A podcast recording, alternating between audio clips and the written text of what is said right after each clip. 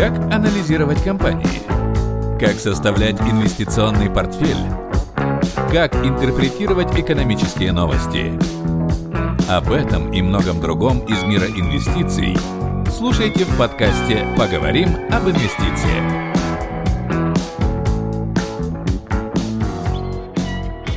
Привет, с вами Романович Роман, и это девятый выпуск моего подкаста «Поговорим об инвестициях». Сегодня 3 мая, и сегодня мы поговорим о движении молодых пенсионеров, как выйти на пенсию в 40 лет, какие инструменты для этого использовать и насколько это вообще реально в российских реалиях. Но сперва по традиции подведем итоги прошедшей недели и наметим планы на следующую. Кстати, в конце выпуска вас ждут подарки, поэтому дослушайте до конца. Интересно? Тогда поехали. Итак, за прошедшую неделю индекс московской биржи вырос на 3%, американский S&P 500 упал на 1%, золото упало на 1% и нефть Brent выросла на 34%. Одно из главных событий прошедшей недели – данные по ВВП США за первый квартал. Итоговые цифры оказались хуже ожиданий. ВВП крупнейшей экономики мира упал впервые с 2014 года. Падение составило 4,8% при ожидаемом снижении на 3,5%. Но интересно то, что выход данных о ВВП случайно или преднамеренно совпал с выходом новости о положительных тестах препарата Remdesivir от Gilead Sins и на следующей неделе уже должен поступить в аптеки. Несмотря на плохие данные по ВВП, рынок принялся расти, а акции самой Gilead Sins подскочили на 6%.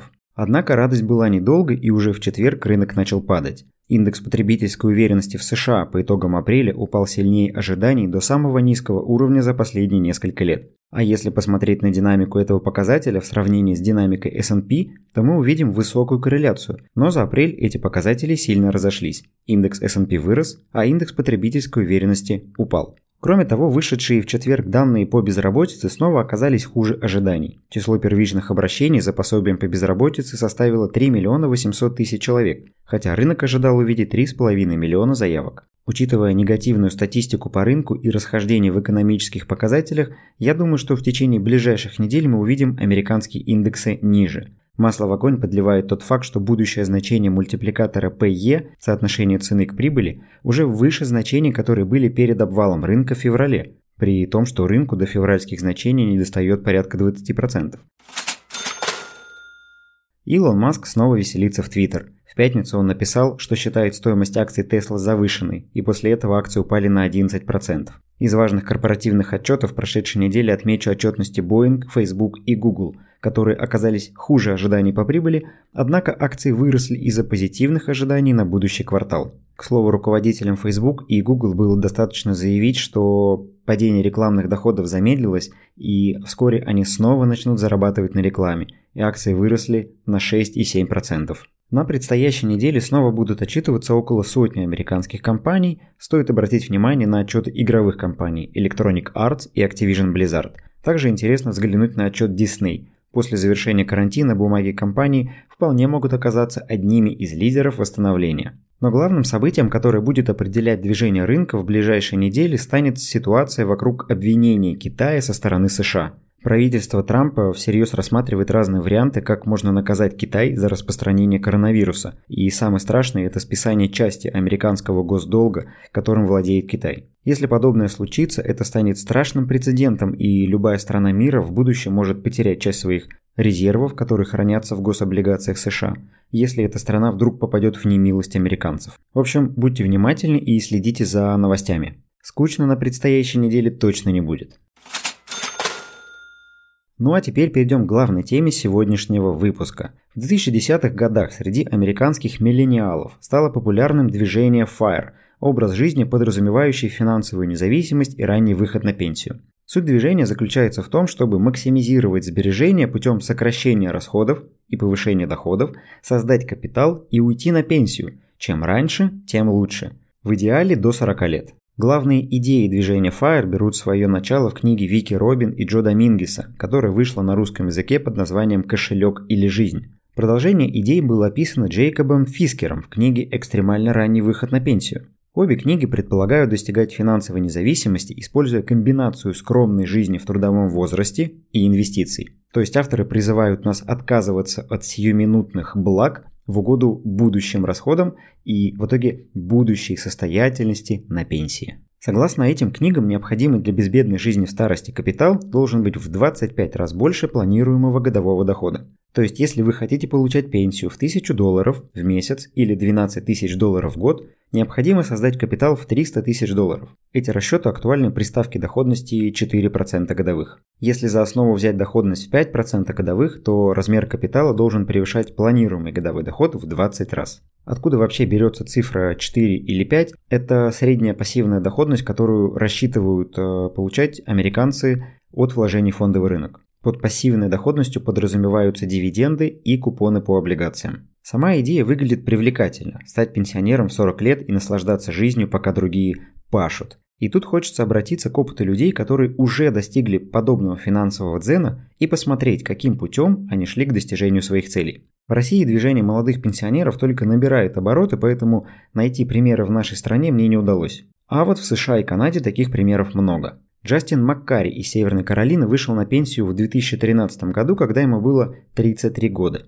Точнее не вышел, а попал под сокращение, но к тому моменту капитал Джастина достигал 1 миллиона долларов, и он решил не искать новую работу. В 2016 году уволилась его жена, и семья стала считать себя полноправным молодыми пенсионерами. По меркам США, семью Джастина нельзя было назвать состоятельной. Они получали около 130 тысяч долларов в год на семью из двух взрослых и троих детей. Главный секрет успеха, по словам Джастина, бережливость и трудолюбие. Супруги откладывали в инвестиции до 70% заработанных денег, покупали одежду в секонд-хендах или на распродажах, ездили на недорогом авто, даже дом был куплен на аукционе за 70% рыночной стоимости аналогов. Важным моментом в реализации плана стало использование налоговых льгот. Для сбережений семья использовала все возможности и лайфхаки, доступные в США.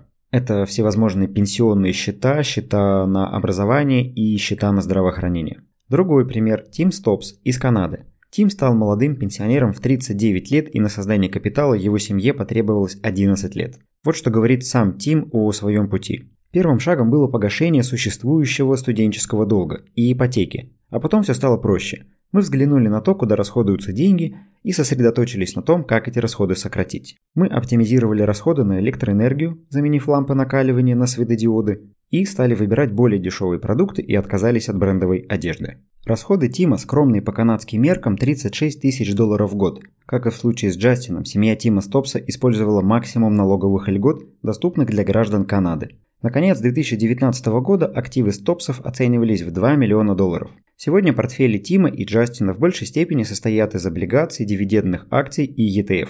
Их главная задача сейчас – сохранение капитала от инфляции и получение пассивного дохода в виде дивидендов или купонов.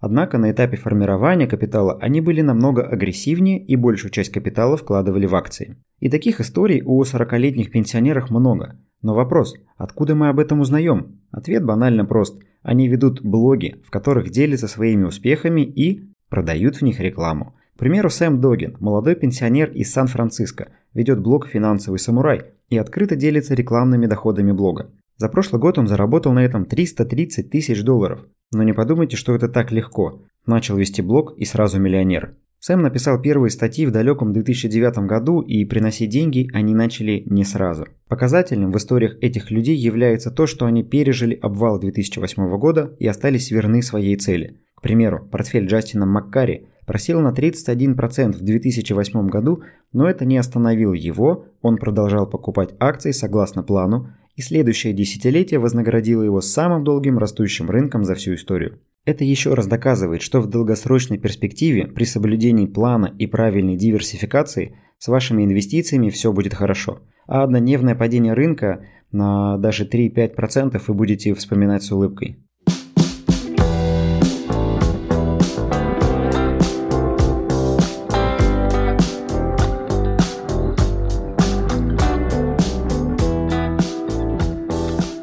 Ну а теперь давайте перенесемся в Россию и посмотрим, насколько такой подход применим в нашей стране и какие возможности есть у нас для движения молодых пенсионеров. Начнем с налоговых льгот, которые помогли нашим североамериканским героям сэкономить на налогах и тем самым увеличить результативность своих инвестиций. В России нам доступны несколько лайфхаков, которые помогут в достижении пенсионных целей. Во-первых, это индивидуальный инвестиционный счет, особый тип счета, который предполагает либо получение налогового вычета от суммы взноса, это тип А, либо освобождение прибыли от налогов, это тип Б. Если вы официально работаете и платите НДФЛ, разумнее воспользоваться типом А, который позволит вам получать ежегодный налоговый вычет в размере 13% от суммы взноса на такой счет. Но тут есть ограничение. Максимальная сумма взноса для получения вычета 400 тысяч рублей, с которой вы можете вернуть 13% или 52 тысячи в год. Согласитесь, 52 тысячи в год – деньги не лишние. Во-вторых, это льгота за долгосрочное владение – если вы владеете активами более трех лет, то освобождаетесь от уплаты налога при продаже ценных бумаг. Это касается любых российских акций, облигаций и биржевых фондов, а также американских акций, которые торгуются на Санкт-Петербургской бирже или на биржах США. Главное условие, чтобы ценные бумаги торговались на бирже. Однако с этой льготой есть важный нюанс. Она не работает на индивидуальном инвестиционном счете – то есть, если вы купили бумаги на ИИС, держали их 3 года, то получите только вычет, предусмотренный ИИС. Для получения льготы за трехлетнее владение бумаги должны быть куплены на обычном брокерском счете. Также рекомендую использовать другие типы вычетов на образование, ипотеку или медицину. Используя налоговые вычеты, вы можете возвращать до 100% уплаченного НДФЛ, поэтому не упускайте эти деньги. Ну а теперь самый главный вопрос – куда инвестировать? Так как это долгосрочная стратегия на 10-20 лет, то лучшим вариантом будет индексное инвестирование через ETF. Во-первых, потому что это будет дешевле. Покупая ETF, вы покупаете сразу весь рынок и сильно экономите на комиссиях за покупку отдельных бумаг. Во-вторых, нет никакой гарантии, что выбранные вами акции окажутся новым Амазоном или Netflix и вырастут на 1000%, в то время как риски отдельной бумаги всегда выше риска индекса. Обратите внимание на валютную диверсификацию. С одной стороны, накапливать капитал в рублях слишком рискованно и непредсказуемо. С другой стороны, полностью отказываться от рубля тоже неправильно, если вы планируете остаться в России и тратить рубли на пенсии. В своем пенсионном портфеле я держу 45% в рублях, 45% в долларах и 10% в евро. Также стоит распределить портфель по классам активов и держать не только акции, но и облигации и золото.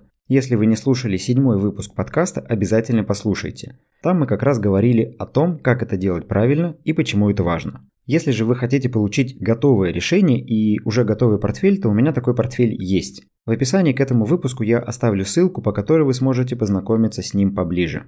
Ну и не менее важный вопрос, сколько лет потребуется именно вам для формирования такого капитала, чтобы можно было не работать и жить на проценты. Ответ здесь зависит от вашей способности к сбережению. Чем больше вы сможете откладывать, тем быстрее достигнете цели. В описании к выпуску я также оставлю ссылку на калькулятор, в котором вы сможете рассчитать необходимые сроки и суммы для инвестирования, исходя из вашей конкретной ситуации. В целом такой подход мне нравится, но я не сторонник фанатичного сокращения расходов в ущерб текущему потреблению и уровню жизни.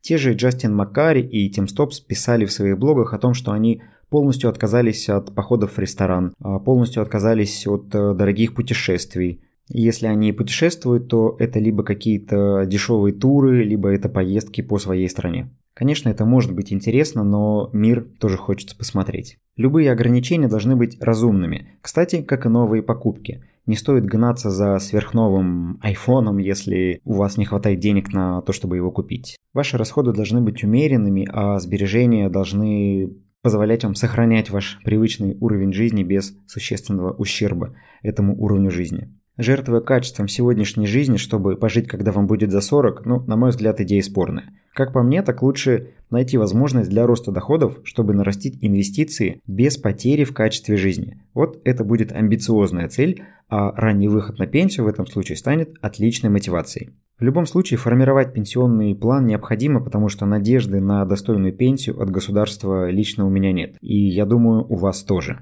Так что дерзайте формировать личные пенсионные планы. Уверен, что у вас все получится.